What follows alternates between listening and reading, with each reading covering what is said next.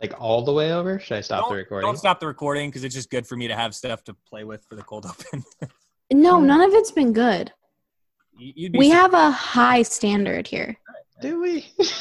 Yes, our cold opens have been. Do you even listen to the podcast? yeah, I listen to the cold opens. That's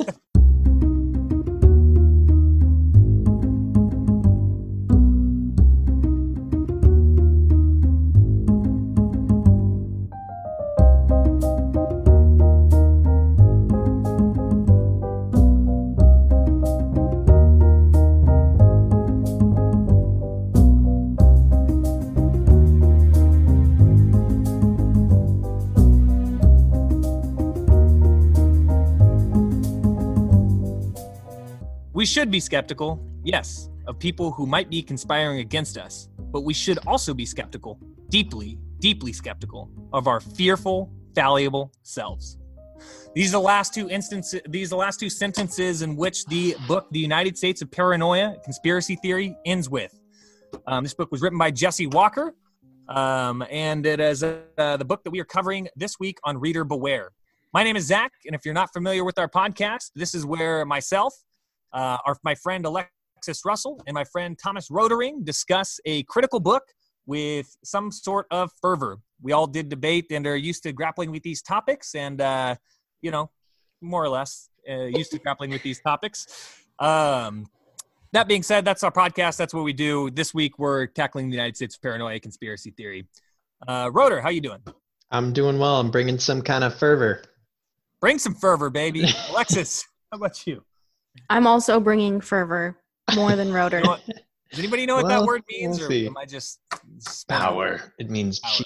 It means mana. Sure. I think it's a biblical term. Um. Anyway, this week we, like I said, are reading the United States Paranoia Conspiracy Theory, which was written by Jesse Walker. Jesse Walker is a books editor of Reason magazine. He also attended the University of Michigan. He's written this book along with another book called Rebels on the Air: An Alternative History of Radio in America. If you're not familiar with Reason magazine, uh, that's a more libertarian outlet. Um, so he definitely has a certain perspective on things. Jesse Walker also seems to be very interested in the historical analysis of different instances. That's very clear in this book, but also clear if you follow him as a journalist and kind of read some of his other works. So, that being said, it's a it's a very interesting book that details the history of conspiracies in America, dating back to the founding and going all the way through today. The book splits up into two different parts. Part one is called Primal Myths, and it covers conspiracy theories uh, kind of throughout the 16, 17, and 1800s. And part two is titled Modern Fear, which covers conspiracy theories from Watergate all the way to today. So it covers uh, a lot of ground in this book. It's also very packed with data. If you look at or data and uh, historical nuance. So you know, by data I mean anything from studies to uh, jour- journal entries from the time or newspaper articles that were written um, at the time in which some of these instances were occurring. So it definitely tries to set the historical record straight on some things where people may have interpreted uh, more or less than what's there. Roder, Alexis, what'd you all think? General thoughts. Well, I'll jump in here. I thought this was a very interesting book that sort of it sort of traced how conspiracy theories aren't these fringe ideas from, you know, dark corners of the internet or, you know, your your uncle who's got some wild ideas. These are these are broad understandings of the way that the world works and the way that our society works and they really do influence every part of American culture, but really culture generally. It's just kind of how we're wired to recognize patterns and and read meaning into the situations that we encounter. Totally agree. I also think it to add on to that that it's it kind of says, hey, this is not something that's new. You know, we live in 2020, the era of like Donald Trump and fake news and et cetera, et cetera. But Mhm. the ethic of conspiracy didn't just begin. It's something Mhm. that we've lived with um, prob- probably for the length of his human history. Alexis, what did you think? It was a lot. Okay.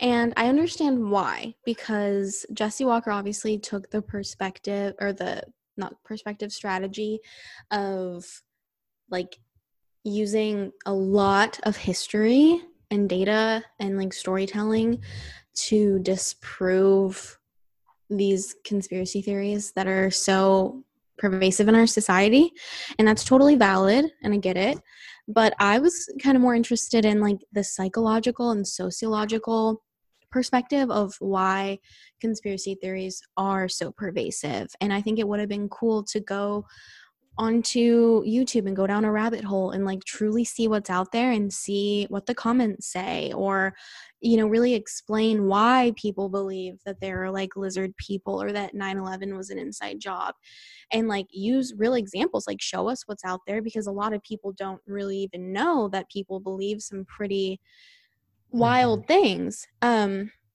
and yeah. then get into maybe more of like well why is this a phenomenon that occurs? Like why are we all so susceptible to this? Because like i do agree with what you both said as far as how this this mindset and the pervasiveness of conspiracies they do impact i mean every aspect of our culture. And there have been conspiracies about like so many so many things in american life.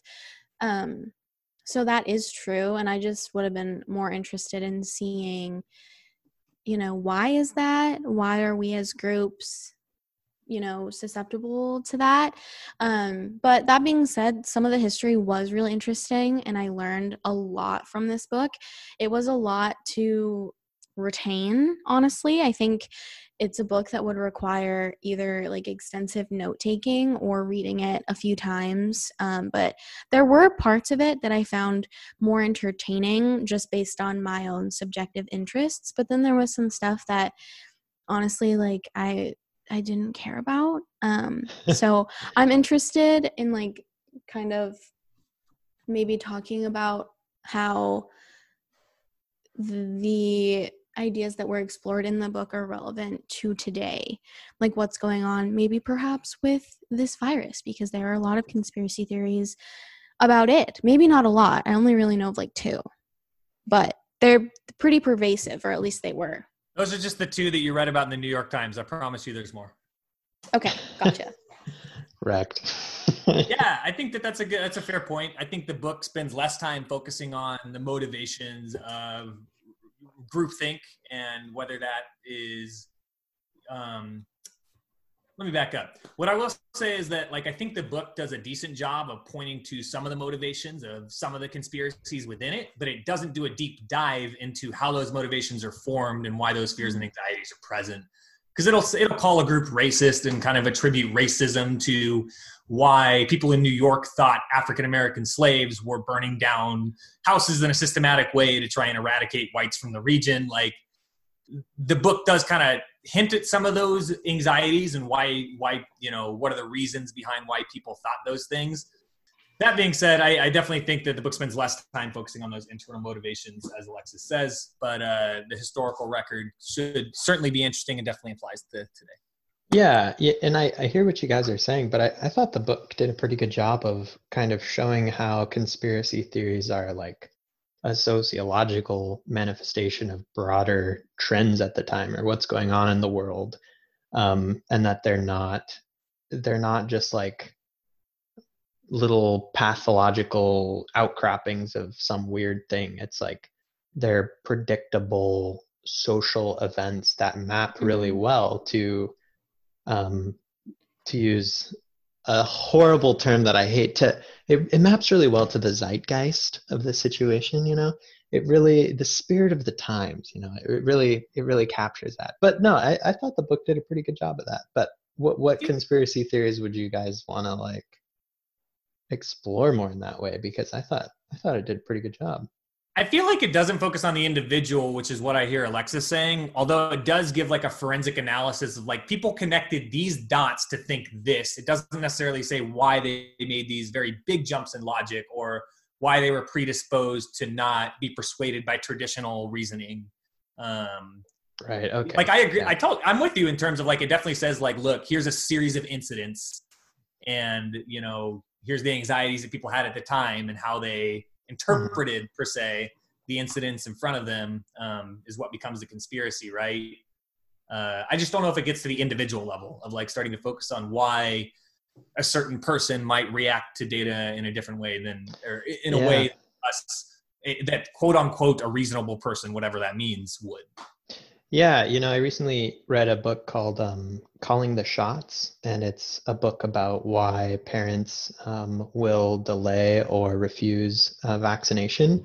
And it takes a more anthropological perspective of like just seeking to understand, going through different mindsets, and tracing very specific histories and very specific narratives in a way that maybe might be more fulfilling if you wanted to like do a deep dive into one specific conspiracy but this was more focused on like the super organism of all you know mm-hmm. people in the united states during this decade which yeah yeah i can see how that would be unfulfilling in a lot of ways.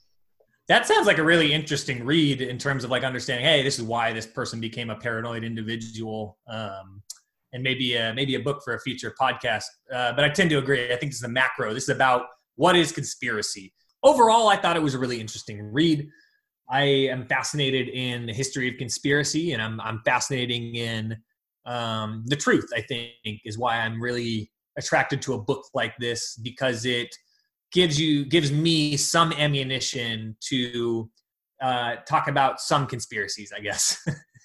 yeah, I thought it was also helpful because you know you want to comb through history to be aware of of lessons that we've learned collectively in order to not repeat those mistakes, but also for how to interpret what's going on right now and what might happen in the future.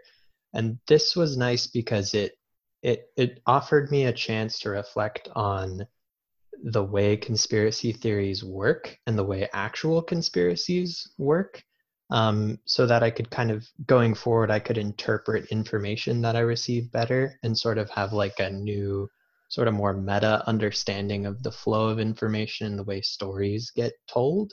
Um, because I've never really studied conspiracy theories until one hits you like on the internet or your friend comes and tells you a, a, theory they have and you're like, whoa, I have no idea what to do with this. Mm-hmm.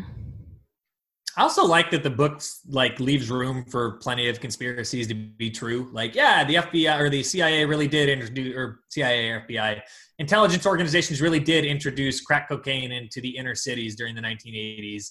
Um, like, you really did have cover-ups of of different things. The government really did spy on us using the Patriot Act. Like, there are conspiracies out there, and some of them are real, right? But I, I think what the book does a great job of is making the distinction that some conspiracies can make true claims without the overlying thesis of the conspiracy being true. Um, right. I like that distinction a lot uh, because, yeah, we should be skeptical of governments and organizations, but also it's not all, it's likely not a global cabal. Alexis, did you have any further thoughts in this uh, opening segment before we transition to talk about a couple specific uh, conspiracy theories in the book? Not to be boring, but I agree with you guys. I think that it's definitely useful. Um, and it was educational for me in a lot of ways because, as we'll see later, I'm pretty impressionable when it comes to conspiracy theories. So, just getting educated on how those come to be and just appreciating how far back a lot of these, like the Illuminati, it goes back so far like so so far and just the history of that is um huge and, and just appreciating that they didn't just pop up out of thin air and some dude on YouTube who made a video. He didn't actually construct any of these ideas. Like they've been around for so, so long. He's just plagiarizing John Todd. Right. Yeah. But he, but that person might not even know about John Todd, then likely doesn't. So it's just, it's a lot. I think that's what was really interesting too is like there's a lot of history of how some of these things started but if you like i have family members and friends that believe in a lot of really interesting conspiracies that i don't think are likely or true some of them believe in the illuminati being like a real thing that controls the globe. And i think if i presented them with the story of john todd and the history of how um, that came to be they would probably reject it. As fake news. They, like even if they did even if they were presented with the information i don't know if they would process it um, like yeah. yeah that's interesting uh, so, without uh, much more being said, I, I think that's a, a, good overview of what the book is about. Um, in our second segment, we'll be talking about how uh, we'll be talking about a couple of specific conspiracy theories the book presents us with, specifically Watergate and also the Illuminati. So, it should make for some great discussion. But before that, Roder has an ad break. This podcast is not brought to you by the Rosicrucian Society for the Betterment of the World. Is this you? I'm so upset because the politicians and the bureaucrats and the billionaires are screwing us common people over. Well, rest assured, the secret destiny of everyday Americans like you will not be opposed. For centuries, the most compassionate, well educated, influential, and handsome members of our society have found refuge and camaraderie in the darkest corners of the halls of power in the Rosicrucian Society. Is it a thankless job? Yes. It's is it what's best for America and ultimately the world? Also yes. Is there any way we could selfishly benefit? Absolutely not. The next time you get justice, see your loved ones prosper, get laid, or see fireworks on the 4th of July, you can smile because we've got your back, America. This ad was paid for by the Benjamin Franklin Covenant of Interplanetary Peace. And we're back. right. um, so we picked a we this book is a little bit different than some of the other books we've uh, read so we decided to break from our typical question format for our second segment um, we're going to go ahead and talk about two specific conspiracy theories like noted at the end of the last segment the first of which is the illuminati um, so i think what might work is I'd, I'd like to set up kind of what the book has to say about the history of the illuminati and i'd like to turn it over to alexis for the first word so the book uh, talks about the Illuminati in several places. Uh, the first time it pops up is in chapter five, Puppeteers, where it talks about how the Illuminati was founded in the 1700s, right? So uh, the Illuminati was at some point an actual organization founded on May 1st, 1776, by Adam Weishaupt, a professor at the University of Ingolstadt in Bavaria. He was motivated mostly by a desire to undermine the influence of the Jesuits in the area. Um, his followers weren't for the first people to call themselves the Illuminati. The Spanish Alumbrados, uh, the French uh, Illuminis, and the Afghan uh, Roshania of the 15th and 16th centuries used the label for their religious movements. A likely story, as some 18th century French followers of the Swedish spiritualist Emanuel Swedenborg. So the Illuminati's existed as a term for a long time. Some people have called religious awakenings that, as as noted, right? But the first time it was an organization uh, was uh, at the University of Ingolstadt in Bavaria. Uh, Weishaupt's group was something that took hold within Freemasonry, so a secret society within a secret society, um, attracting thousands of members before the Bavarian authorities started tra- cracking down. Um, the uh, they cracked down and raided the home of an Illuminatus who recently held a post in the government. They found papers with secret symbols and a partial uh, partial membership roster, and uh, some other you know interesting things and documents. Um, and soon Bavaria's Duke declared that anyone caught recruiting new members into the order would be put to death. So this was an organization that did exist at some point at the at a university, um, and potentially did infiltrate some uh, portions of government or some um, some governmental agencies within Bavaria. That being said, this chapter goes on to discuss how the Illuminati um, was taken out of proportion from there, and individuals attributed much more to that organization, um, both across seas and locally. So this small organization that was kind of cracked down on and um, you know snuffed out by Bavarian officials turns into this kind of rumor mill for a much larger larger organization that could have its tendrils in anything you know could be controlling lots of things the chapter goes on to discuss how that um, was kind of evolved into different uh, conspiracies uh, among federalists in the united states generally. Um, and then throughout history as we go through the 1800s and a lot of times the illuminati conspiracies of this time is tied directly to mason uh, to freemasonry which the book also details in in earlier chapters. So that's what it has to say about it. It says uh, in terms of the history and the founding it was an organization got blown out of context the organization was kind of cracked down on. Now let's jump forward about 200 years in the second part of the book uh, we have a chapter called the legend of john todd john todd uh, is an interesting guy so he started coming around to churches in the 1970s and detailing a grand conspiracy in which the devil was controlling the world. The devil was using an organization called the Illuminati to control various individuals, and he had recently escaped. He would go to these churches and say that I've escaped the devil's organization, and I need you to support me financially so I can continue to run from the devil. So he'd basically go and scam these churches out of their offering for the day and move on to the next church. This caught hold, and from from John Todd telling this narrative, um, it started to pop and tick into uh, pop culture, even to, uh, uh, even appearing uh, into like a into like 2020 episodes and like really popular TV shows. These uh, this bleed over into pop culture didn't always implicate the Illuminati, but it did implicate Satanism and um, lots of concepts that were related to Illuminati and what John Todd was discussing. Um, and then finally, in chapter 10, the book discusses hip hop artists and how hip hop artists have uh, had some Illuminati messaging within their um, artwork and within their songs. It discusses how that has particularly taken hold um, and uh, it, it kind of gives us the most recent update to how the Illuminati narrative has been spun. So I know that's a lot, and that's maybe 5% of the information the book has on the history of the Illuminati.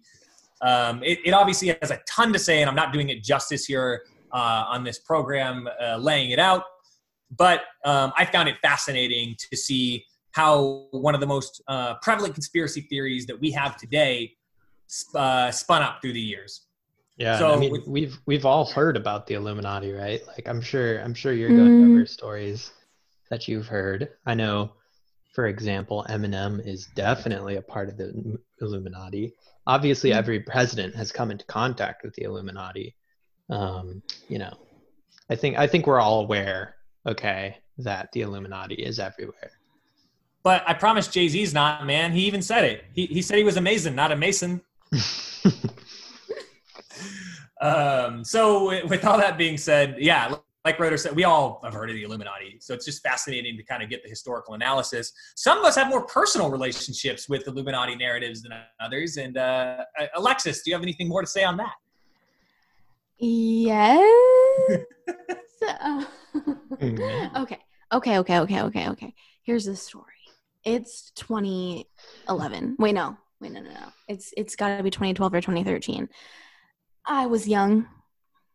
Not young enough to make this less embarrassing, but I was young, impressionable, and spiritually at a point in my life where I think I might have been a little more susceptible to believing things about like the power of the devil. And ultimately and and this is true in the history too is that people who are religious sometimes some people you, you know we're fearful of of the devil and the powers that are there. And so I think for me, when I heard about the Illuminati, and it was honestly, I don't know how these conversations started, but I would bet that they started just from conversation about Beyonce's halftime show or mm. a lyric in one of Kanye West songs before Kanye went all freaking Kanye. Um, and so it wasn't any i wasn't digging for it. I wasn't on a youtube rabbit hole. It was just like strictly pop culture right? And i remember just like talking to to one of my close friends at the time and i was like well do you, i really looked up to her and saw her as a mentor and i was like well do you think the illuminati is real? And without missing a beat she was like well yeah if there's god then there's a devil and he has powers. And that's just what that is. Whoa. so the way that i have always conceptualized the illuminati and, and what I've really seen about it has been less focused on like political power and and not really talking so much about like Barack Obama and George Bush being members of it, but more so just on celebrity. Um and so much in, much more the John Todd Illuminati than the Bavarian Society Illuminati. Right. Um so I had seen things like videos that would go through Beyonce's halftime show and just like freeze things from different frames and be like, this is symbolism that is referencing the devil, period. When really, it, it probably is symbolism for something, but not necessarily of the devil and it, it and i didn't really go very far into that i was just like oh my god the throne she's sitting on is like this the I don't I don't know what it's called. I forget, but the same the same like creature thing that was the subject of that statue recently. I forget the name of. Some that. conspiracy theorist you are. I know, I know. um, I forget the name, but it was like related to that and like the horns of that. Like it's like a half goat, half m- man. Oh, woman the thing. uh, yeah, Wow. Satanism. It's the yeah, Satanism. Church of Satan ironically worships him. Uh, hang on. Where does Uh, the where does DIA fit into all this? What's DIA? Uh, Denver International Airport. Oh, don't worry, it's coming. Okay. The goat-headed statue. Yeah, sorry, I can't. Yeah. Anyway, so but not only that, but like lyrics of certain hip hop artists, they address it, and a lot of them do deny. Like Beyonce, recently, I think on Lemonade had a lyric just being extremely dismissive of it in general. Um, uh, Kanye has leveraged his Christian views to refute his membership. Like my first single was Jesus Walks. So how are you going to tell me that I'm in the Illuminati now? But in my mind, it's like, well, if you are super religious, then in my mind, that's not an argument against your membership in the Illuminati because isn't it like people who believe in like God and the devil who would be involved in it anyway?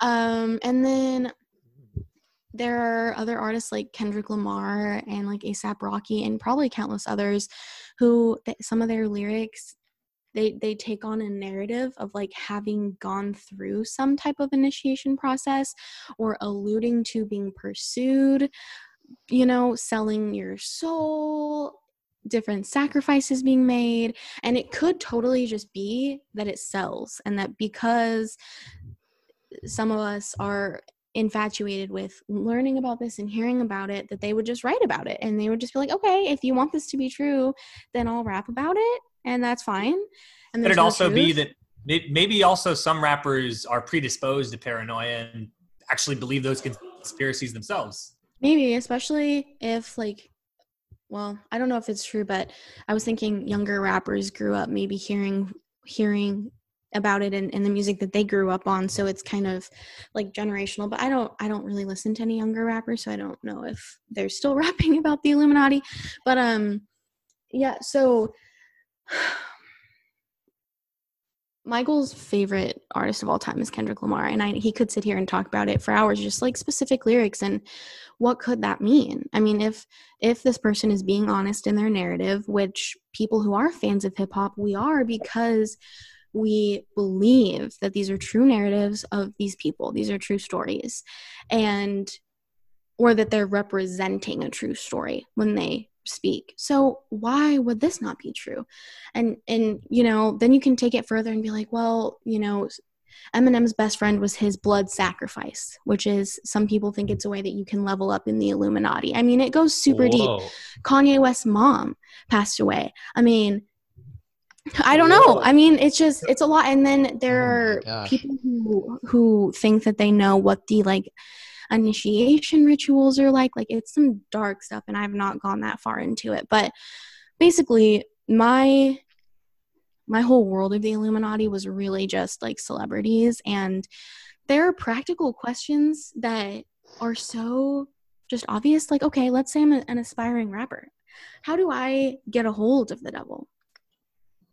How does he like? Does he like? You know, You don't I mean? Six, contact him. He contacts you. do you get a Ouija board or something? Just be like, hey, I'm willing to sell my soul to be In the rich show and famous. Supernatural, you have to bury something you care about at a crossroads, and then he'll meet you. You got to prove you care. Whoa, okay. Um, oh yeah, Paul Walker, he was totally killed by the Illuminati, and it was predicted What? in some movies that he was in. I mean, you mean just, the Fast and Furious? yes, no, I could, no, I not could see how that. that would be Addictive. He was in a movie about a secret society, apparently. Before Oh, I don't know what he was was it ever involved in. Hang on. I think so. You, you promised Denver Airport makes an appearance here. Oh yeah, okay. So Denver Airport is so creepy. We actually were there. Do you guys remember? Mhm. Yeah. Was it not creepy to you?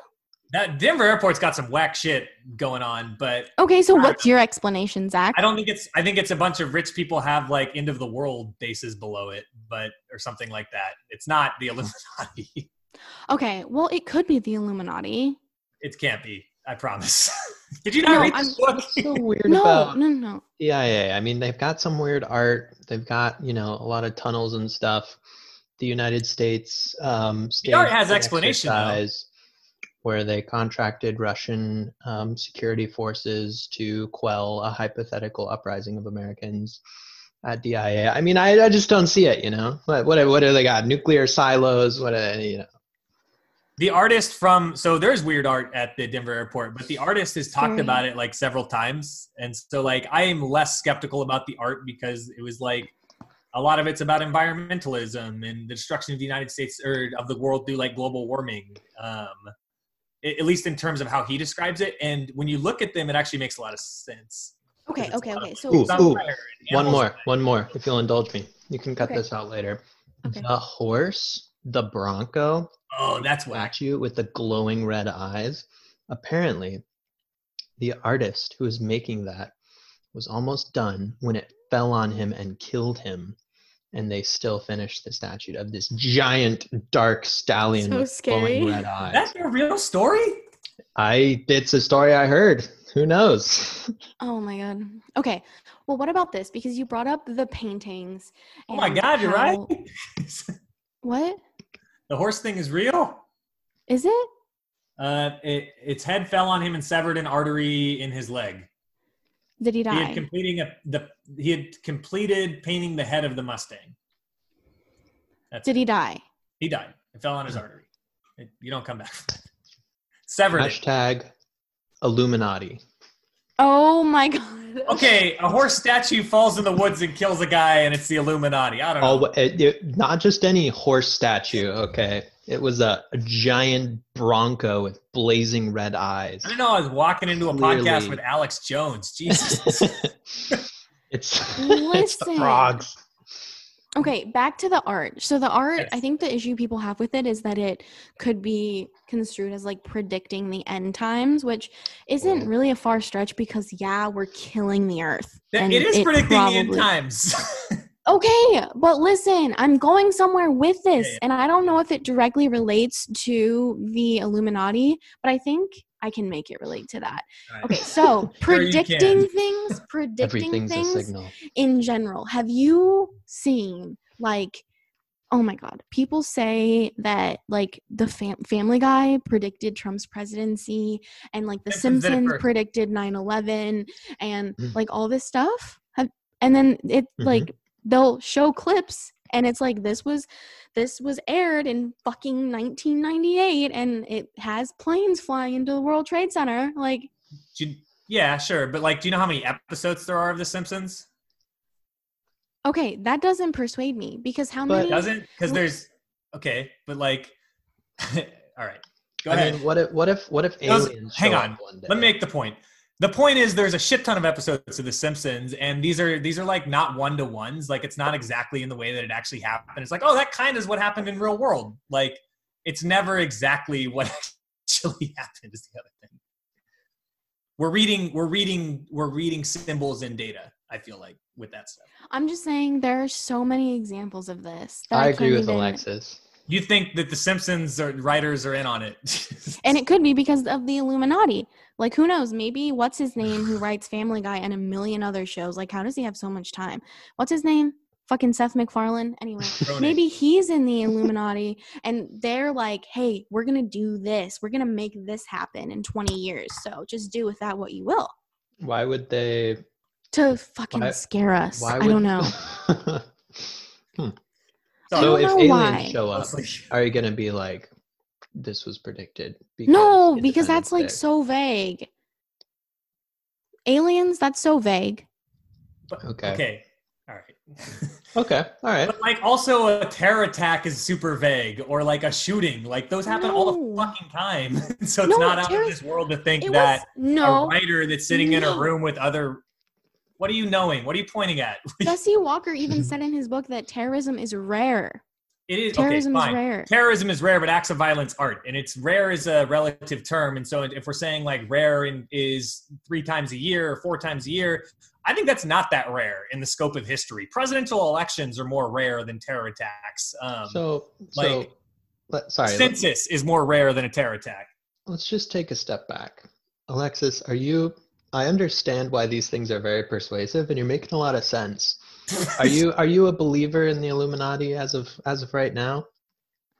In what do I do I believe that like the devil and his demons like run like what in what do, No, in- what you- at all? Do I believe in it at all? Yeah, and what? And what's the extent in extent any of that? form?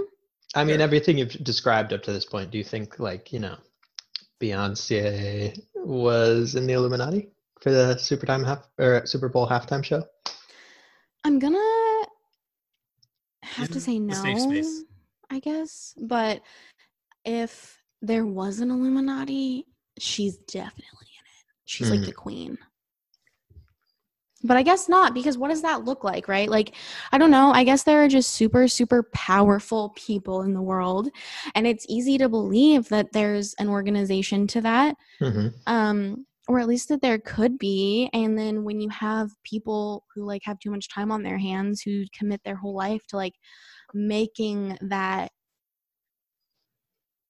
ma- like spelling that out for you in videos i mean it's at the tip of our fingertips these things. So yeah i mean it's just easy to kind of you know think about it at least but it's like what does that really look like? When you take a step back on the macro level which is like this whole fucking book's point, then it's like, oh, okay, well, there's a lot of holes here. And not only holes, but a lot of these theories can be accounted for on a historical basis.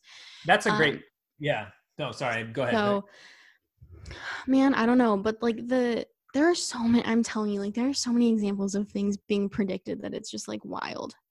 I think the predictive stuff is interesting. I would like to talk a little bit about that in like one second, but I want to spin off a comment you made, which I totally agree with, which is like there is a historical record to this that this book tries to account for.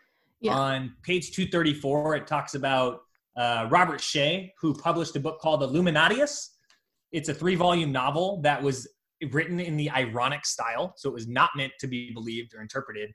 Um, but this book largely is attributes it to uh, bringing the Illuminati into contemporary popular culture. Like a lot of the claims um, related to Satanism come from this book, and you actually uh, a, few paragraphs later it talks about how John Todd also probably like borrowed some of his things from this book, and like that influenced him, and like like work back and forth right there, right?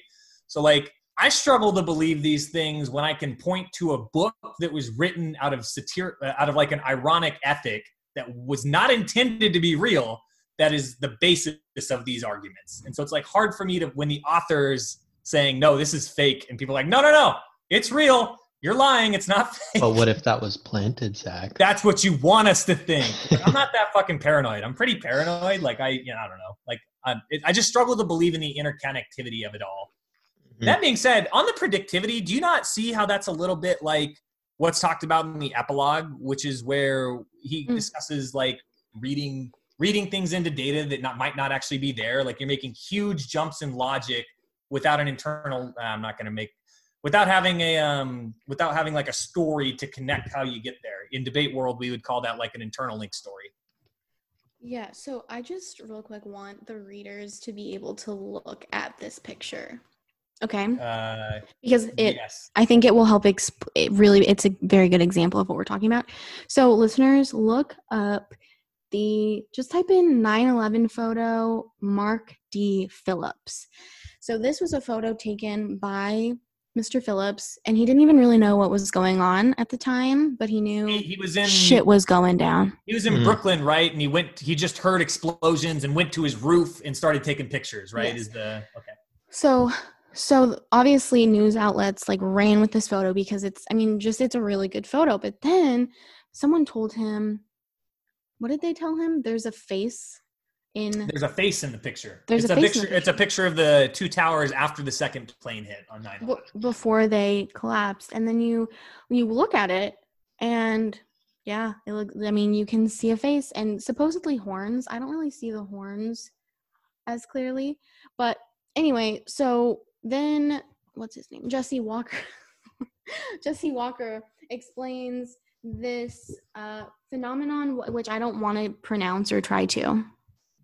Uh, pareidolia. Yeah, which is yeah, like like Zach said, it's it's reading Uh, pictures. patterns are perceived as meaningful shapes or sounds. Yeah, yeah, there we go. Um, and and so basically that could be and probably is what's happening with like the predictive stuff that I've been talking about on like The Simpsons and Family Guy and whatnot. Um, and I guess I guess that's true, but I just don't see how things can line up because they they do. Like there's that that shot of Donald Trump coming down the escalator like right after he announced he was running or something. But he also he ran in 2000. Do you know that Donald Trump ran for president in 2000?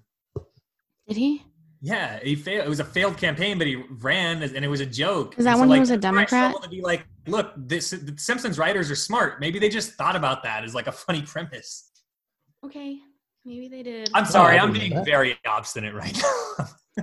Well, I mean, we're like intellectuals. We're the elite, okay? I just finished a JD. Like we're supposed to not believe in these What, things. what? I work in Like, that's just- manufacturing. Thank you.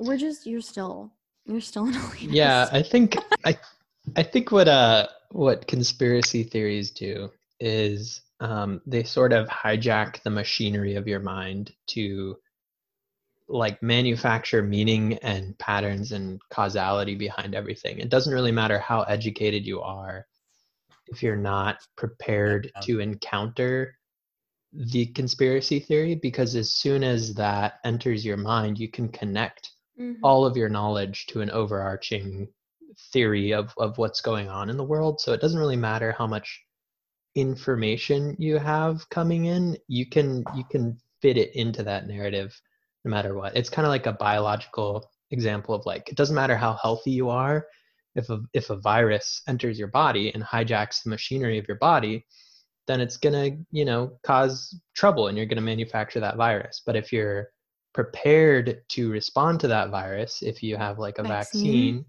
or if you have you know Mm. antibodies and a living memory of that of that virus then your body can prepare and it can it can encounter those things and it can um, defend itself but it doesn't matter how how healthy you are so it doesn't matter how much knowledge you have if if you encounter a conspiracy theory then you can just fit all of that into the overarching narrative and yeah so Okay, that's why maybe I don't think it's an issue of like who's smart and who's not. That's a great Maybe- metaphor too. maybe yes and topical maybe this is why i wanted the book to explore more of the psychological aspect but he did talk about confirmation bias and really that's just what this is period it's confirmation bias and so i just wonder if maybe like zach is is more or less prone to that because zach is an extremely data oriented person and that is the filter everything passes through in his big brain so maybe that's maybe that just size. it maybe it just makes sense that he would be less prone to confirmation bias whereas like the vast majority of people you know we just we do we we we there's a reason why it's like a, a term. It's because it's so widespread and so i don't know maybe that's why i really wanted to like explore and understand the psychological aspect of it is because i don't want to feel dumb and i want to understand because like i'm fine volunteering that i'm wrong like i get that. But you know eh, freaking oh my gosh i almost said his name our friend could send me a video about like beyonce's new song and lyrics in it and the video and oh my god she confirmed she's in the illuminati. You just have to look closely enough and i would watch it and i would be like Yeah. oh my god where was Upon- this yesterday? Like Upon you know, reflection, maybe the source of the videos uh, was questionable. yeah maybe. And Person sending them to you. yeah. So i don't i don't know. I don't i just want to understand it because obviously it's very widespread and you know but also like we've said there are some things that are not well i guess they are not theories they're just straight up conspiracies and like they have been true so Absolutely. Conspiracies are real. Like that, that- I don't want to get my points aside. Like conspiracies are totally real. They happen. And um, I I think the filter in which I look at things is data, but I think that's also could be problematic because I'm going to be wrong sometimes. You know, like when the I think conspiracies are unlikely, but the ones that we don't have a lot of data on that end up being true, I'm going to be on the wrong side of that looking back because I didn't have any data that said like I need to be worried about this. My perspective on the world is probabilistic. What's the most probable thing to be true? And why do I think that? And so like I'm always happy to adjust what I think about things when given new data. But in the, in the lack of data, it's hard to convince me with conjecture because it, there's so many factors in in anything right? From politics and government to social interactions that you can it's very difficult to attribute to, to one thing or it's often difficult to attribute something to one thing or another um, without being the person that did the thing you know? So yeah. I think that's why i consider things that way but i don't necessarily think like i have the best way of thinking about things or anything. Like i just think it's a it's definitely a in a um, a filter mechanism, like an evaluate how how do we val- evaluate things that we're presented with in the world? Yeah, I mean, I I think nowadays with so much misinformation going around and with so much ulterior motive to pretty much everything that we hear, it can be really difficult to know what's true and what's not. Um, and nowadays, like when I'm talking with people who, um, you know, hear something on the news or read something online that just kind of strikes me as far out there, I'm like, what was the source of it, that information, and do you trust them? You know, yeah. sometimes it's a senator, sometimes it's a president, mm-hmm. sometimes it's mm-hmm. you know an anch- like a news anchor, and and honestly, like, do you trust that person? Do you trust that organization? Because I think that's I think we have to hold on to that because when when people get outed for lying time and time again, and then you get new information from them you have to be skeptical of them and you have to you have to take a lot of you have to take their credibility into account and not just individuals but also institutions. Beyond beyond oh my gosh inst- credibility. I want to bring up something so bad. Yeah yeah yeah. I i'll be real quick uh, uh, i was just going to say that i totally agree with that but I, I and i also think that like the beyond institutions and individuals we should also be very skeptical of the data we are presented with. And like you should we should read a couple books about evaluating data because like how big is the sample size? What are their confidence intervals? What is the methodology behind the study that was conducted? I don't think like your average news consumer does a great job of grappling with these topics. And so when i say that i i evaluate data like at a high bar you also have to parse out what's good data and what's bad data. And that's an additional step that is extra homework to do what uh, credibility, Alexis? Yeah, the credibility thing, the point you made, Roder, was so good. And it seems basic, I think. But in our culture right now, like, man, everything is so, so, and, and I'm not trying to point fingers because I'm guilty of this for sure. Everything is so polarized and partisan. And we just, like, especially when it comes to like Trump and his supporters, he's done such an amazing job of establishing his credibility somehow with mm-hmm. these people. And you know, on the left also, I mean, we we want to be right, obviously. Like we want to and so something un, okay, I'm going to Who's we? Up. Uh I don't know, we, me, maybe. I want to be right. Um so something right. interesting right now that's going on is everything with Joe Biden and his wow, we're like dating ourselves because this is not going to be published for a couple months or whatever. But, uh, this um, is going out at June first. Oh, is it? Oh, scratch that. So anyway, three weeks. So anyway, so everything with Biden going on right now, and Emily Bazelon, she's like my queen. She she's a host on the Political Gabfest, and she was kind of and and also on oh my gosh no the 538 podcast they i love their discussion on this um on the allegation against joe biden because it was actually really yeah it was good. It was so good because they're talking about like okay credibility. When it came to the credibility of you know dr christine blasey ford the people on the left we thought she was super credible. We thought she was like the quote perfect victim which i hate that that's I hate that. That's disgusting to me. But that is the truth. We did see her that way. Um, and now, when it comes to the woman who has accused Joe Biden, we don't Tara see Reade. as that. Tara Reade. We don't see her that way for some reasons that are very valid. I'm not trying to say that there's no validity there. But now, the left, we're we're questioning this person's credibility at a time when it's very convenient for us to do that and i just think when it comes to the the litmus test that that Roder set forth, we need to be intellectually honest about that question and we need to ask it all the time, no matter if it's politically politically convenient for us to do so. If even if we have to risk being called a bad feminist to do that, we need to do that because it's always there's always going to be a time when we're up here on the the seesaw and when we're down here. Like Yep. it's there's always going to be a balance. And so um I don't know, I just got really fired up about that, but Totally agree. credibility needs to be something that we ask but too often these days myself included we're only calling into question the credibility of the president which i mean come on. Like there's a reason that we're doing that and i don't i think it's just like objective. I love every time there's like a fact check count from the washington post. It's just insane. Um, but you know we need to have these conversations when it's hard and we need to have that very simple you know where'd you hear this and do you trust them? Like let's have this conversation but things are And so why do you trust them? Like, how many people do you trust implicitly that you don't fucking know?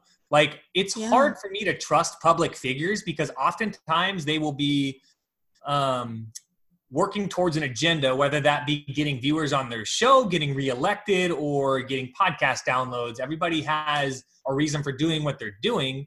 And so, like, I, I this is why I try to rely less on like narratives of individuals in the media that I quote unquote trust, except for Nate Silver. He's awesome.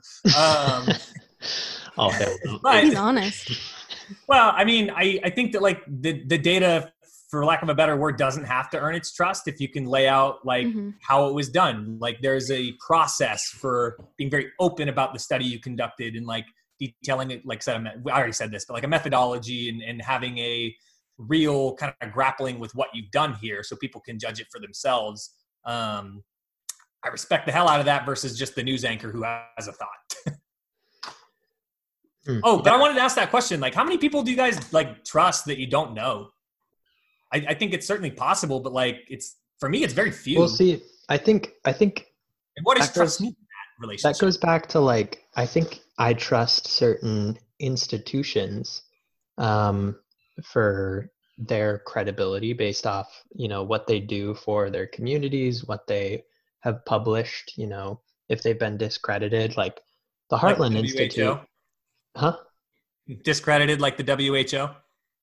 Uh, This is totally. Let's I would say the get back into your World thoughts. Health Organization is fairly credible. Um, but uh, yeah, so like the Heartland Institute is an example of a of an institution which, for decades, denied the the um, health effects of secondhand smoke. They've denied that uh, climate change is happening.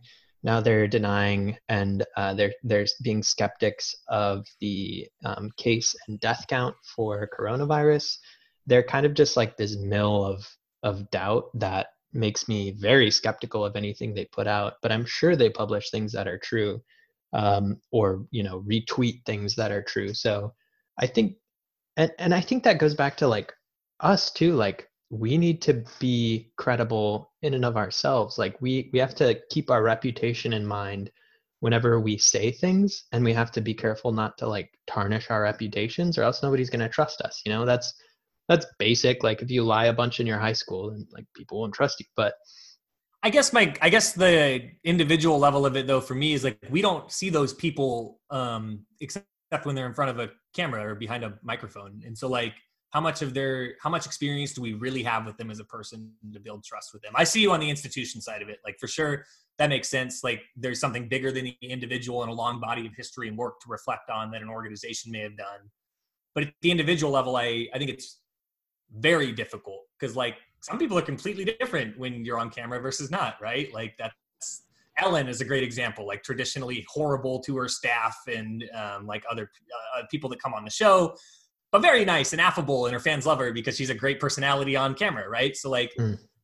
um, that's a pop culture example, but I think that's also certainly true. Like I don't know who Andrew Cuomo is in real life. Like, he, I am happy to listen to what he says to the TV screen, and I'll adjust my perceptions of his claims based on what's true and what's not. But like, I don't know if I can ever trust that guy unless I know that guy. Hmm. Um, yeah, and I it also point is very like good though. Like I certainly trust what this. I typically trust like what NOAA puts out about like wind data, you know, or like uh, sure. pick the organization, right? I yeah. Well, I mean, yeah, like people are different in front of the camera than maybe they are off camera, but I think I'm different based off who I'm interacting with to some extent. And mm-hmm. I think like the idea of dramaturgy is that like we're like life's a stage and we're all actors. And we all like, you know, we all put off something to other people and to even ourselves. Like I think it's kind of uh, cyclical in that regard, but like we are all kind of just acting. And I know that's like super out mm-hmm. there and maybe a little too meta, but like I think the idea that I kind of tend to gravitate to is like, what's your financial interest in eliciting yeah. a reaction from me and getting me to buy something and getting me to believe you? And then also, like, what's your professional interest? What's your personal interest? Um, and when those things kind of fade away, and someone really doesn't have like a dog in this fight, to use a horrible metaphor, I see Alexis's face makes me think maybe I shouldn't use that term, but if the they don't have a, a horse in this race, then it's a lot easier to believe them because it's like, hey man, like it's not that it affects me, but this is objectively true. And you're like, oh, yeah, okay. But on the flip side, like That's... governments and people need to make decisions and they need to promote what they believe is true at the moment in order to act right now. You can't wait for 10 peer reviewed studies to come out over the next 5 years and have them, you know, digested by the scientific community and then say like, "Okay, we're going to go ahead and do this because like maybe a bunch of people already died in the meantime or maybe you're completely wrong. Like those split second decisions are necessary to governance and they're necessary to commerce and they're necessary to how we live our entire lives. That being said, I, I think there should be a level of honesty with, I think this is true, but also things could change, right? Like how honest are you being with the public about the data you're looking at and how volatile it may be? I think a great example of like someone who builds credibility in the way that you just laid out is like Dr. Fauci, right? When he talks to the nation, he's like, hey, it's what we're looking at this is what I understand it to be. These are the concerns we have with it. These are the other possibilities. I think it's a very like academic and responsible way to respond to things and uh, respond to uncertainty, things we don't actually know. Like he might believe something's more likely or not, but there is not something that he believes is truth at the time. That being said, they have to make decisions, like you said. Hmm. Um, and I was gonna, I was gonna, I was gonna put, uh, push at you a little bit more and go like, yeah, but you know how can you really know somebody's economic financial political motives around something if you only listen to them on their podcast or watch them on tv like i don't know what deal they've cut or what book they have upcoming or like you mm-hmm. know what what who's how what they got paid to guest appear on on a podcast or I, I guess it just starts to become a little bit murky in terms of fully understanding where's people's motivations might be right? Like yeah you're my friend. I don't know who pays you. Like, yeah right Mm. Um, but I trust you, but that's for other reasons. So like, I don't know. There's, yeah. yeah I think there's a quotation from the jungle, um, uh, the Sinclair novel, or maybe, maybe somewhere else. I don't know if that was a novel. It might've been like a nonfiction.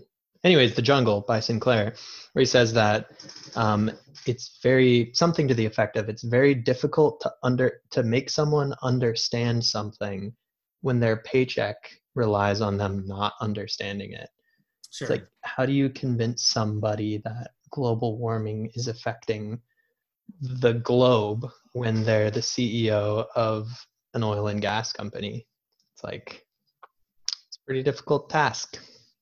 Yeah, and I think that's like an easy one, right? Like it's very clearly intertwined to the guy's profession, and this is all an interesting topic, but I think we've probably gotten away from the uh, book a little bit. Um, True. So circling back to the to the book, any any final thoughts on Illuminati, Illuminati conspiracies? I, I feel like we've covered a lot of ground here, um, but I very much encourage people to dig into the book because it certainly outlines the data that uh, and the the histories of these things way better than we can do here.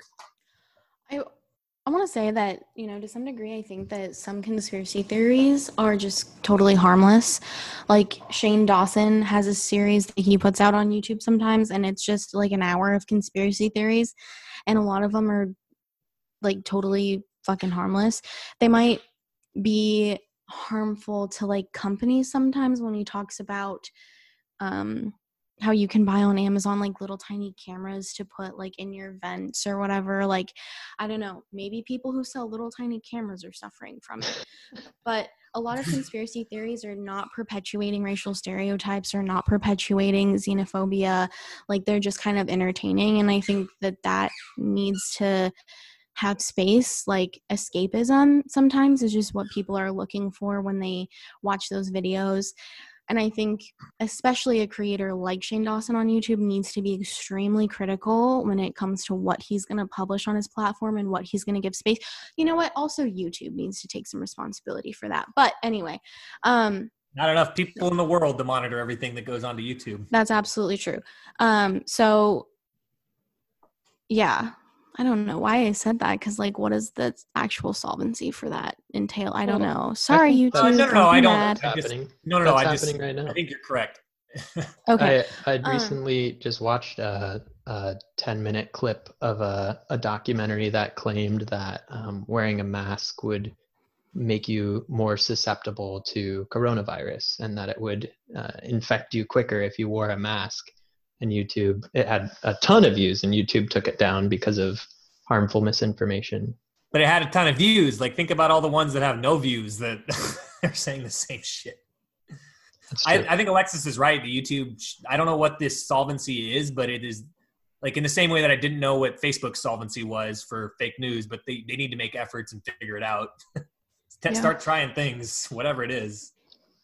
anyway my thought is just that sometimes you know these conspiracy theories are not are not bad. Like who cares? Just let it let it happen. Just think critically about those things. But obviously then there are theories that are really harmful and shitty.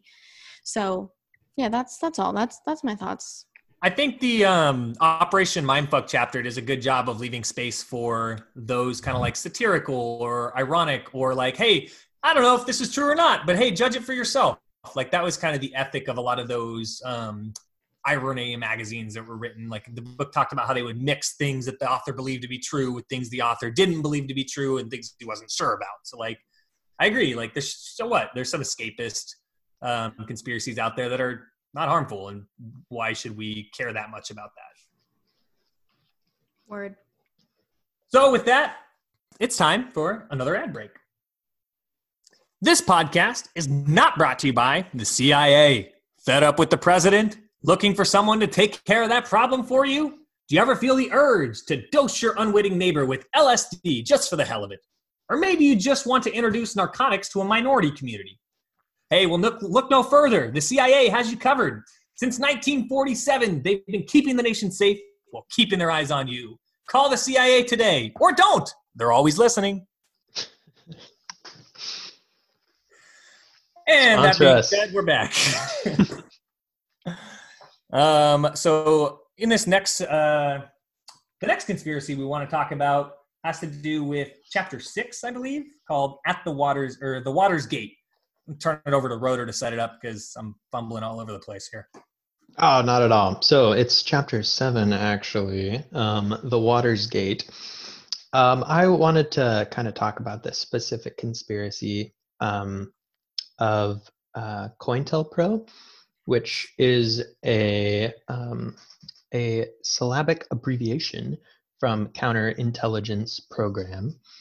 Um, it was uh, basically it it operated to oppose domestic dissidents um, that FBI agents were um, tracking and sometimes seeking to um, destabilize their movements or to kind of like um, basically address domestic threats.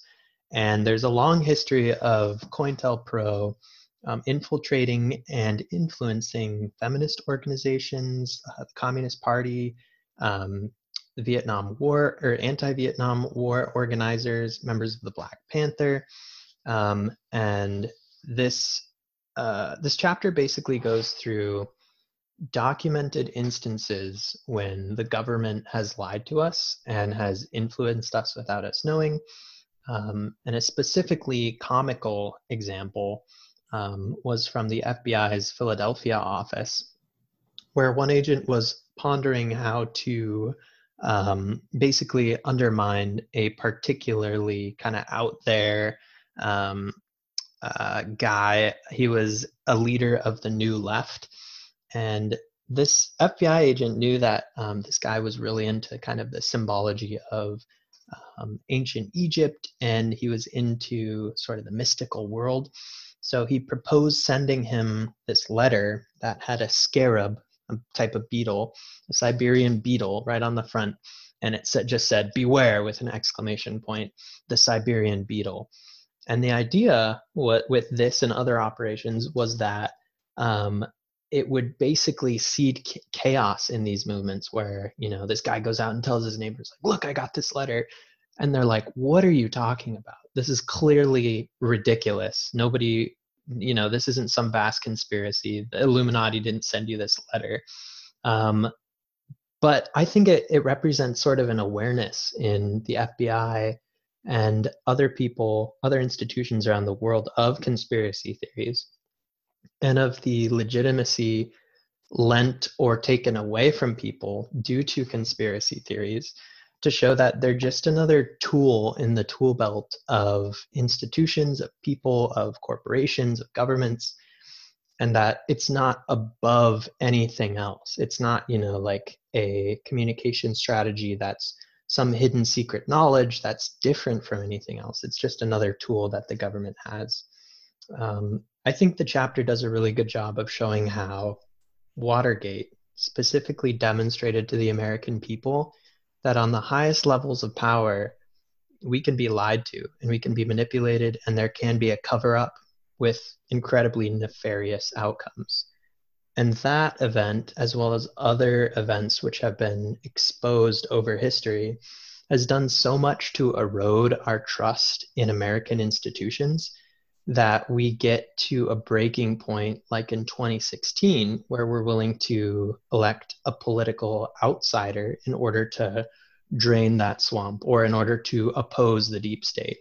And I think that's why the legitimacy and credibility of institutions is so important because when they are eroded, and maybe it's a Democrat, maybe it's a Republican, but when they lie to the American people, when they do illegal things and try to cover it up, we're far more skeptical of those institutions in the future, and it erodes far more than the next four years. It can erode an entire decade of progress. It can it can destabilize and have implications for the globe and that's why i'm really you know personally i'm interested in in government and in the institutions of healthcare and public health and there's such importance in maintaining that legitimacy and that trust between people and institutions. Um, and i just i just don't think that can be understated. Um, so curious on on your thoughts on that. I know it kind of loops back into what we were talking about before. That's actually i i agree. I think it's very fascinating. Um i think this particular incident is also like a great example of hey the government um kind of use any tool in the toolbox as you as you uh, had kind of said there but beyond that i i actually kind of want to um i definitely have more thoughts that we can get to and, and whatnot but i kind of want to pose a question related to this which is if Watergate was a significant incident which undermined faith in government, and if 2016 was a tipping point, do you think that that's that this societal consciousness, which has made us skeptical about the overarching institutions and government, uh, I guess what I'm saying is like that societal paranoia. Did that start at Watergate and end with Donald Trump? Or is there another like tipping point, like I don't know, Edward Snowden leaking NSA documents that primed the American populace for somebody like a another political like a political outsider like a Trump, right? Um, so I guess what I'm asking is, it did it start with Watergate? There were multiple incidents, and that leads us here, or was Watergate just one instance which American authority was undermined? And um, we've had you know ebbs and flows of that. People get more faith in government in the 80s during Reagan, get less during the 90s, get more during the early 2000s the NSA leaks after 9/11. That is, the NSA leaks happen. That gets undermined again. Is this just the ebb and flow in history, or are we are we on a track right now that has been going in one direction for a while? Ooh, I have a lot of thoughts on that, but I want to check and see if Alexis had any initial thoughts as well. This is kind of over my head, if I'm being honest. I'm just listening. If I have thoughts, I'll jump in. Okay, sweet. So I think to your point, Zach, I don't think 2016 was a tipping point or, you know, the the the thrust of a pendulum or anything like that, and we're we're gonna head back towards embracing the credibility of the government. Um, Zizek actually has some really interesting writing on. Who's that? Just set it up for the listener. Uh, what's his first name? Sla- Slavoj Zizek. Slavoj Zizek, if I'm pronouncing that correctly, is a sort of he's a, a, philosopher. He's a political philosopher on the left. Is that fair to say? Zach, you probably know more about him. yeah, I mean, I don't know. He's he has um I don't know if he fits like a particular like you know the four quadrant political left right mm-hmm. you know authoritarian um, libertarian. I don't know if he fits into that. He has really heterodox views on certain things, but I think socially he would be a leftist. Yeah, well, well. Anyways, he has a very interesting book called uh, "First as Tragedy, Then as Farce," and he sort of traces how um, 9/11 was such a profound tragedy and represented a failure of the new global liberal capitalist system to prevent acts of violence, um, to prevent warfare um, and terrorism. But then 2008, when that rolled around, and capitalism was again outed as an as an uh, insufficient solution to the problems of our day, we simply further embraced um, those institutions of capitalism so that you know we need more security. We need to stimulate the economy. We need to prop our financial institutions up higher so we can prevent this from ever happening again. So we you know this was just a small aberration. We need to reinvest into the system that we believe in. And i think I, bring that up because i think something similar is happening with the trump presidency because yes he was elected as this political outsider who was supposed to drain the swamp but I think what he's he's done with the confirmations of Brett Kavanaugh, with the impeachment hearings, and unfortunately now also with the coronavirus outbreak, is to really, whenever there's a failing manifested in him or manifested in in the Republican Party or manifested in his style of politics, he he just goes he doubles down and goes even more into undermining the credibility of the other side of all institutions, of all of the people who we've traditionally seen as credible. And he's basically just said that, like, no, it's all madness. It's all political. It's all special interest. You can't trust anything that the other people are saying. So I think we're we're just hurtling down a path of eroding trust in the government to where, you know, we'll pick sides, but we are going to become more partisan. We're going to become more distrusting, and unfortunately, you know not act in ways that um, are conducive to collective action because we'll be so divided and paranoid. So you would you would say we are on a track like hurtling certainly in one direction of continued undermining trust in government structures? Yeah and i think that's intentional. You think that's intentional? Yes i think that the trump intentional who's intending it? I think it's the strategy of trump you know um, just take like the Brett but, Kavanaugh hearings. Yeah, and I don't, I don't know if I disagree with that. But are you? Is he an embodiment of that paranoia? Because like this obviously is a problem that started before him. Like he certainly is a symptom. Um, he might be utilizing some of the same strategies of pointing the finger. So is he like the embodiment of that paranoid person that doesn't believe in the government that is now the leader of the government? Um, I definitely think he's made the problem worse, but I don't think he's caused the problem by any means. Yeah. I guess uh, I guess I'm not being clear. Um, I think what I'm asking is like, is he a representation of that paranoid person that has seen the government lie to them in the 70s with Watergate, that saw the Iran Contra scandal, that saw 9/11 and us not be protected, and saw the 08 financial collapse, and saw the Snowden links, and like, is he a representation of that paranoid person, or is he a like narcissist that is exploiting a moment using strategies to coalesce those types of people? I think it's a little bit of both. I think he's both an indication of that trend in American politics, and his style of politics is really capitalizing and doubling down on the power of that construct. Does that make sense? So yeah, in the same way that we doubled down on capitalism after 2008, right? We we doubled down again by electing the businessman who's a small loan of a million dollars made millions, right? Yeah. Like and even now, if there's anything wrong with Trump, it's just it's just him. I mean, it's not the system, it's not his ideas, it's just, you know, you know, maybe he's not a great guy, but but really the whole system is what really works. And like if there's he's right Trump about 2. the system, oh, then yeah. Okay.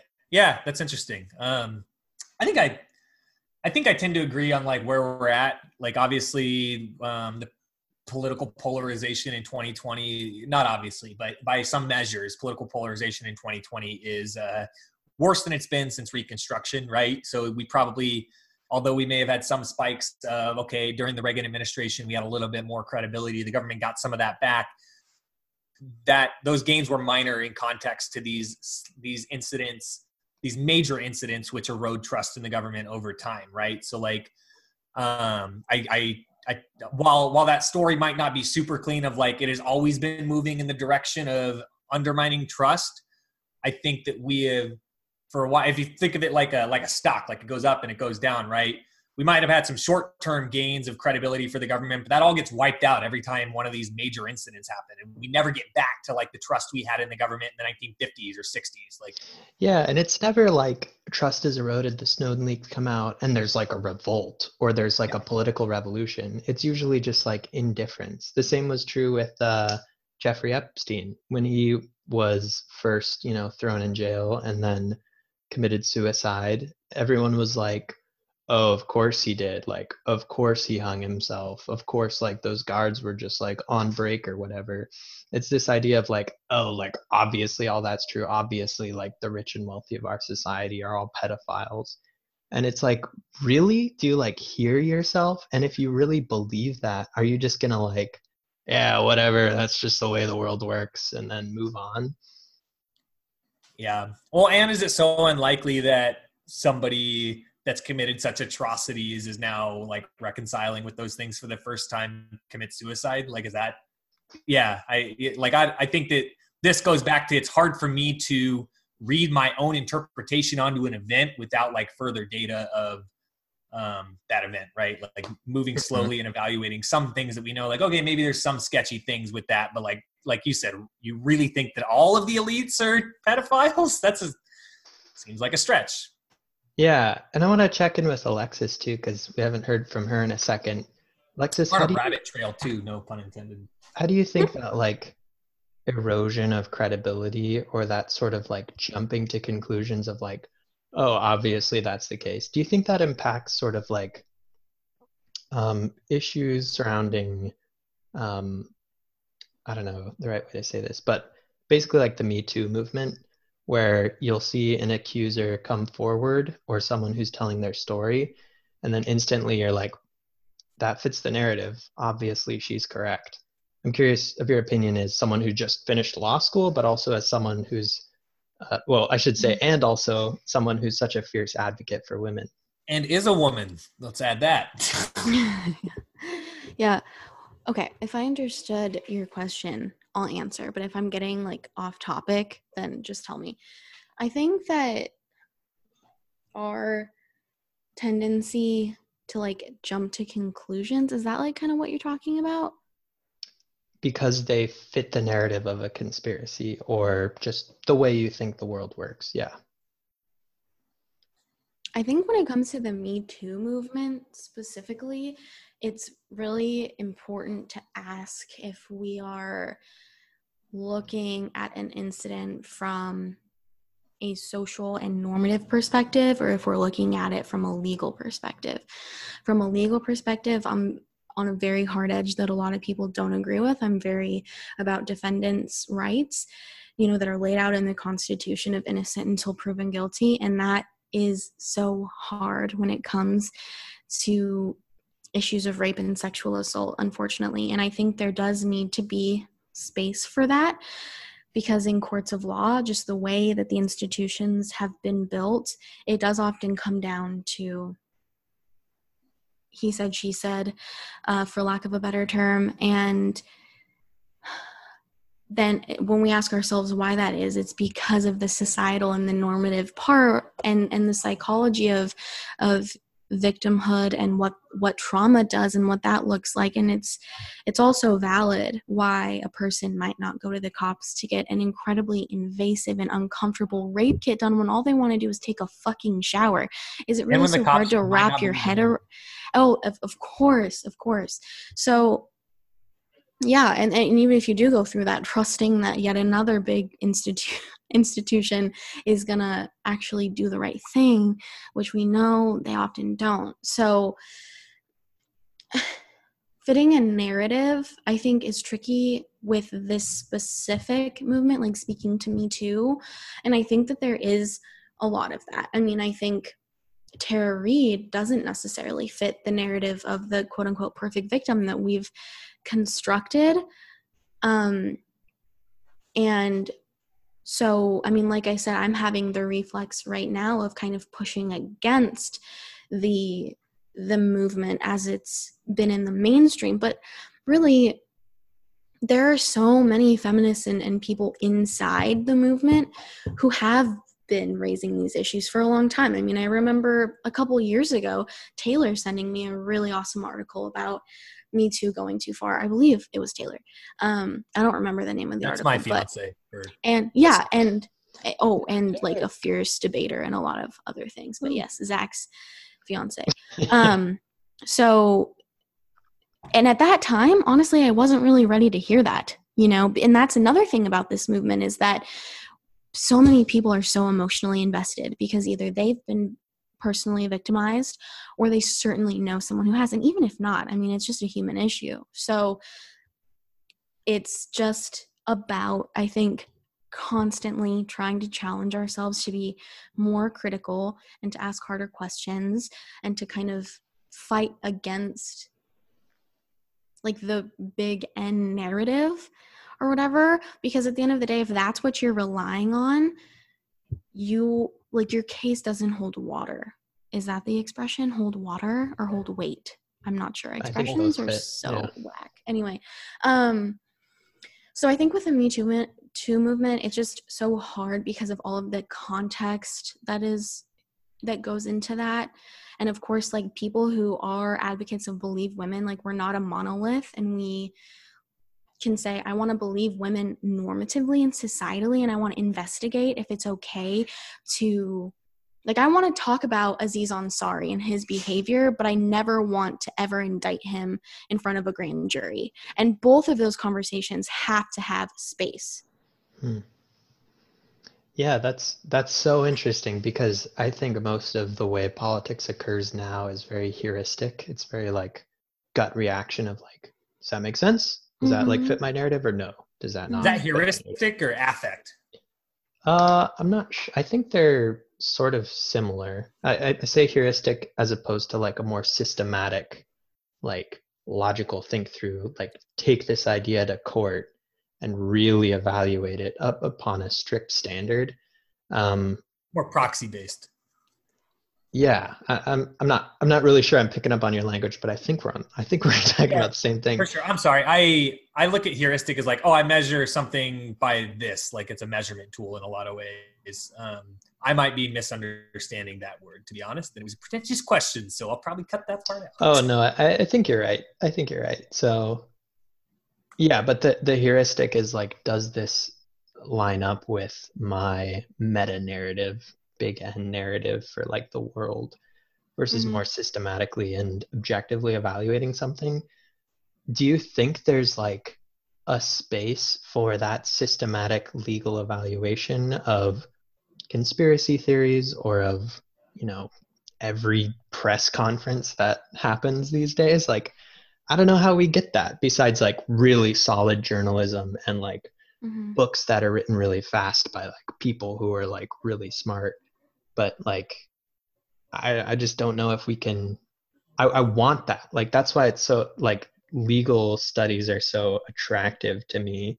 I mean, I haven't gone to law school, and obviously, like you've invested more in in legal study, but like it's this idea that we can know truth and that we can systematically evaluate something as opposed to just like does this match my does this confirm my bias? Yes or no? Should i believe it or not? And just moving from there. Right and i mean obviously it's tricky from the legal standpoint of the first amendment and censoring certain things and um, it's a very high bar for speech very high um, so I don't know. I mean, it's it's like yeah. I mean, I agree with you. I don't know. I have no answer, and it's. I mean, because even we look at again, like with the Tara Reade accusation, like there is reporting on it now from from sources that we trust, or I do, the New York Times, right? And it it was very in depth and objective, I think. But guess what? There were other sources that got to it first that weren't as thorough, but that got not as much attention probably but they so it's like even when we do have a really high standard for journalism and i think so many journalists in our country do have that thank god eh, there's always going to be like tmz or whatever. But isn't you know? but isn't it up to us then to understand like how tmz is different than the new york times yeah, I mean, it's just hard for me when, especially when we're talking about like just kind of we want to affirm our worldview as it already exists. To me, it makes me think of like, okay, well, yeah, guess what? Someone who is is right now an essential worker who has to go out every day and like be exposed to the public and and doesn't have a mask or doesn't have what they need. Guess what? If they hear something on uh, the radio on the way to work or when they're cooking dinner on the news. They are so worried about just feeding their families and staying safe that I I can't fault them for not moving up that ladder and thinking critically about what they're hearing and what they're ingesting. And that doesn't only go for the situation that we're in right now, but I mean there's I mean I, I don't know how we can ask a poor person who is on Facebook who who isn't extremely educated and is fucking stressed out who just got laid off or whatever that to be like, "Oh, this this news article that my aunt published should i listen to that? It's just hard for me to be like you need to be you need to think critically about what you're seeing. You need to not just try to affirm your worldview because that's just ultimately human nature. And there's so much privilege in this conversation and i don't really know how to like get around i think we do it all the time because i know that the three of us we're always trying to talk to our loved ones and mostly our family members and, and trying to steer them in the right direction. And we know how fucking hard that is. So the answer is yes, the onus should probably be more on the person to uh, cipher through what is credible and what's not. But we know from personal experience that that's like so, so much easier said than done. I almost hear a little, uh, yeah. you know, uh, John Mearsheimer or uh, you know uh, who's it? Abraham Maslow coming through in you there. Uh, Maslow, obviously Maslow's hierarchy of needs, oh, right? Like you have to satisfy the base levels of um, having. I was gonna bring that up, but I thought it was like too debatey. I don't know. There are other books though. Like these are critical authors. these are critical authors though, and like Mearsheimer, uh, Mearsheimer is more about like having security and like being able to have before you can like actualize, you have to have security in your family, security in your finances, security in your country, right? Like, so I almost I don't know which is true. Maybe it's a little bit of both, right? But like I'm, I kind of hear those philosophers in in you a little bit right now. Well, yeah, those critical thinkers, yeah. That's that's that's really that's what I'm saying. Like, yeah. And I would also be interested in just like trauma too, like how generational trauma or even just one person's trauma affects that like from a psychological standpoint having that energy or you know people who have to deal with racial microaggressions and structural racism on a daily basis. There are studies actually about the impact that that has on health mentally and physically. So how can we ask those people even if they are educated at to come home after a long day of, of fucking navigating white supremacy to be like oh fuck is is is what because even like the the journalists that we do trust like the times that they they do make mistakes too. So even in those moments it's like how can we because it does it i don't know. I mean i think we're kind of in the habit and we have the reflex and the muscle memory to be like okay let's think about this. Let's run it past somebody. Let's look for an additional source. But that that just takes time and practice and effort and energy and like just sometimes people just don't have that yo and it's easy to just click retweet share you know post whatever and just move on with your life because you don't see how misinformation or or what you don't see how that's really a macro issue either in your day to day. Mm-hmm. So maybe Facebook and Twitter should make it less easy to hit retweet and share. but you know, then how much is that going to hurt there? No, I'm, that was a joke. Yeah, I mean, like, no, I I totally agree with you. I don't know what the answer is though. It's like should so i should i can't have a expectation of individuals to parse through the data on their own in like a responsible act whatever the academic responsible way is right for whatever reason maybe it's microaggressions maybe it's poverty maybe it's mm. a disaster that maybe they had a tornado that took their like i don't know any litany of things right so then it's like my thought is like okay well maybe we should be less confident in the things that we're sharing on social media and just be overall more skeptical of political ideology and worldviews. But then you're asking people to like not hold beliefs about the world. Yeah. It's like like it's not that's that's easier said than done also. Um so I don't know. That's I don't know what the solve is if there is a solvency. Roder, what do you think? Well, I mean, it's difficult because on one hand it's like we just we just fly off the edge of a cliff into like I don't know what to who to trust and what to know and what to do and it's worthless anyways to think about this. Mm-hmm. And on the other side, I think we become too like narrow-minded and like we we refuse to see things from another perspective. Um, you know, my my dad used to say like everything's complicated and every everybody has an agenda. He still tells me that like every single time we talk. And I think that's a really good way to interpret things and, and things to keep in mind. But at the same time, when we are just left in a place of doubt, then mm-hmm. we can't act and we, we're just paralyzed in that doubt and that fear and that like need to be sure. And then, you know, bad things happen mm-hmm. or, you know, we just don't have any beliefs. Um, and so I think at a certain point, you just like, do your best like everybody else who's ever lived and you just like see where the cards fall is that the phrase yeah. see how the cookie crumbles yeah, the chips fall Close. yeah chips fall because really at the end of the day the most dangerous thing to society is apathy and indifference and we need to protect ourselves against burning out and and getting to that place where we just don't have and i mean it's totally relatable. I think we've all fucking been there. I mean i feel like every month i go through days where i especially right now with everything with Ahmaud Arbery like i could not bring myself to engage with that right now and to some degree i still haven't as deeply as i will later.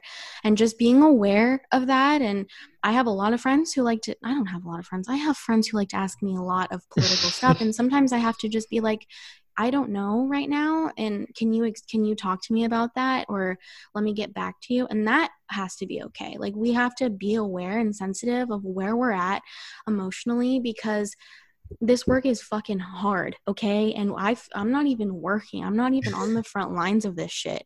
I can hardly imagine what it's like for those people. So, you know, apathy is the enemy, okay? More so than misinformation, more so than than even bigotry, I would say. Like it's people who just don't care that are the most dangerous. So, I think it's dangerous for that are from Birmingham jail, bitch. Well, and it's dangerous for the reason of paralysis, right? Like, well, that's ableist, but it's because you get frozen and you're like, okay, well, I don't care, so I shouldn't do anything. And like, I have or like I have no power close to that take the perspective yeah. of like the world's fucked, the world's gonna mm-hmm. burn, and or like whatever I post on Facebook, there's get someone's gonna scream at me. So like, I'll Why just not even? post it. Yeah. Um, any other final thoughts? Uh, do we want to, anybody want to circle this back to the book? I think it's been a really good conversation on um, skeptic, uh, mm-hmm. being skeptical of institutions and just kind of how that interacts with a lot of different things. Um, I appreciate you both. I think this has been a, a good, uh, good dive into, uh, uh, you know, it was a good jumping off point and a good discussion. Thanks, Zach. Sure I agree. yeah, me too. I was a little nervous because I didn't really have like a lot of questions. I was like, I just want to talk about how this pertains to like what's happening now or whatever. But we we definitely did have a good conversation for sure. So I'm glad because I was a little bit like, what? You, Like, you were just afraid people are gonna know how uh, how much of a conspiracy theorist you are. oh my god, I know. I probably like totally discredited myself, and in the future, I'm gonna have like a. I'm just gonna be like on on one, just going off like preaching. Corona, coronavirus. It's five G, right? Uh, oh, 5G. totally. Yeah.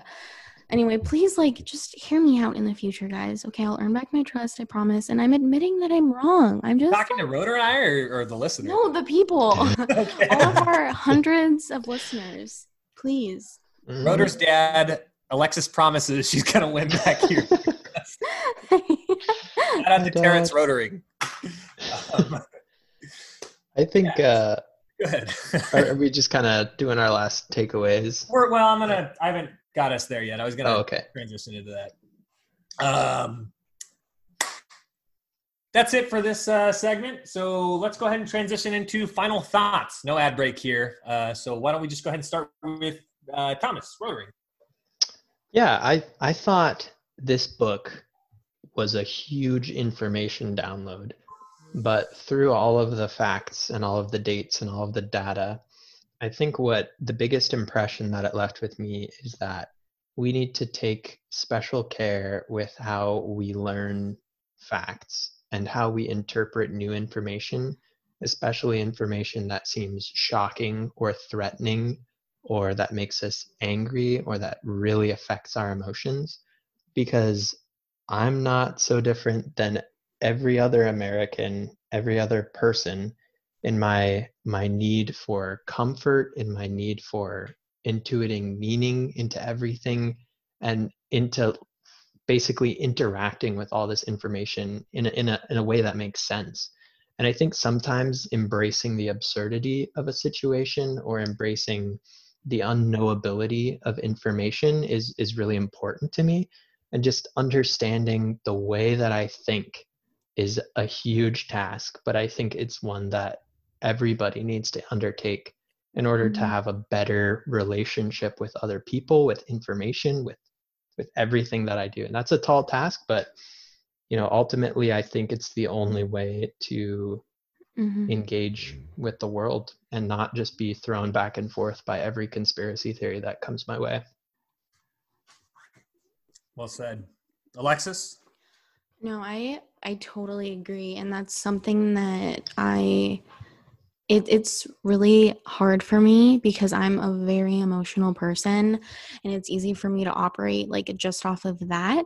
So I have to compartmentalize, and that takes time and energy to like look at something and be like, okay, am I evaluating this just through an emotional standpoint, or am I evaluating it through like an analytical standpoint. I'm not saying that you should ever block out your emotional side because I think it's a strength to be empathetic and it's a strength to be sensitive, but we have to be self aware. And I think just be patient too and understand that a lot of the time coming to a conclusion is a really long journey. And oftentimes there's like no destination because I feel like a lot of people are like not changing their minds, but just like always in a different place with things because they're learning new things, they're experiencing new things, and we're not just static in in a lot of our beliefs, and especially with information coming at us you know in the media and, and things like that like where we don't necessarily have any information to go off of and we don't we don't really know what's going on like you just have to be okay with taking time and and really asking yourself how you're evaluating what you're seeing. And i think that you know social media is really bad for that because we just want to respond and we want to attack or discredit or whatever. So a lot of it is um i think really not 100% our fault. I think there's a, a reason why we have that. Um, it's the Illuminati. Yeah, the Illuminati for sure. Um, but yeah, I mean, I, I I think that was my takeaway too. Was just like it wasn't something that I'm that I learned because I think I already knew that critical thinking is like the most important thing and it's work to do that. It doesn't just automatically like happen in our brains for most people. Like you have to make it happen. um and just for me as someone who's like really sensitive and I operate off of emotion, like it's just you know like maybe with the um the one that in the book where there was a huge conspiracy that all of the slaves were planning this like huge huge revolt. Well if you told me like well did you hear about the nat turner? Right nat turner rebellion then maybe i would have been like well you know that wasn't true because all this other stuff wasn't true. Well guess what? Like that actually did happen. Like and you have to take the outrage that you might be feeling or the the heartbreak that you might be feeling about something and be able to kind of just balance that not get rid of it but just balance it. Definitely i think i want to end with a quote from uh, robert wilson who's a famous satirical writer and ironist that's detailed in the chapter operation mindfuck robert wilson said uh, one reality tunnel one reality tunnel is as limiting as another we are all blind men investigating the elephant. You have to jump quickly from reality map to reality map, time after time, to begin to see the elephant and realize how complex and funny this whole terrestrial terrestrial drama is.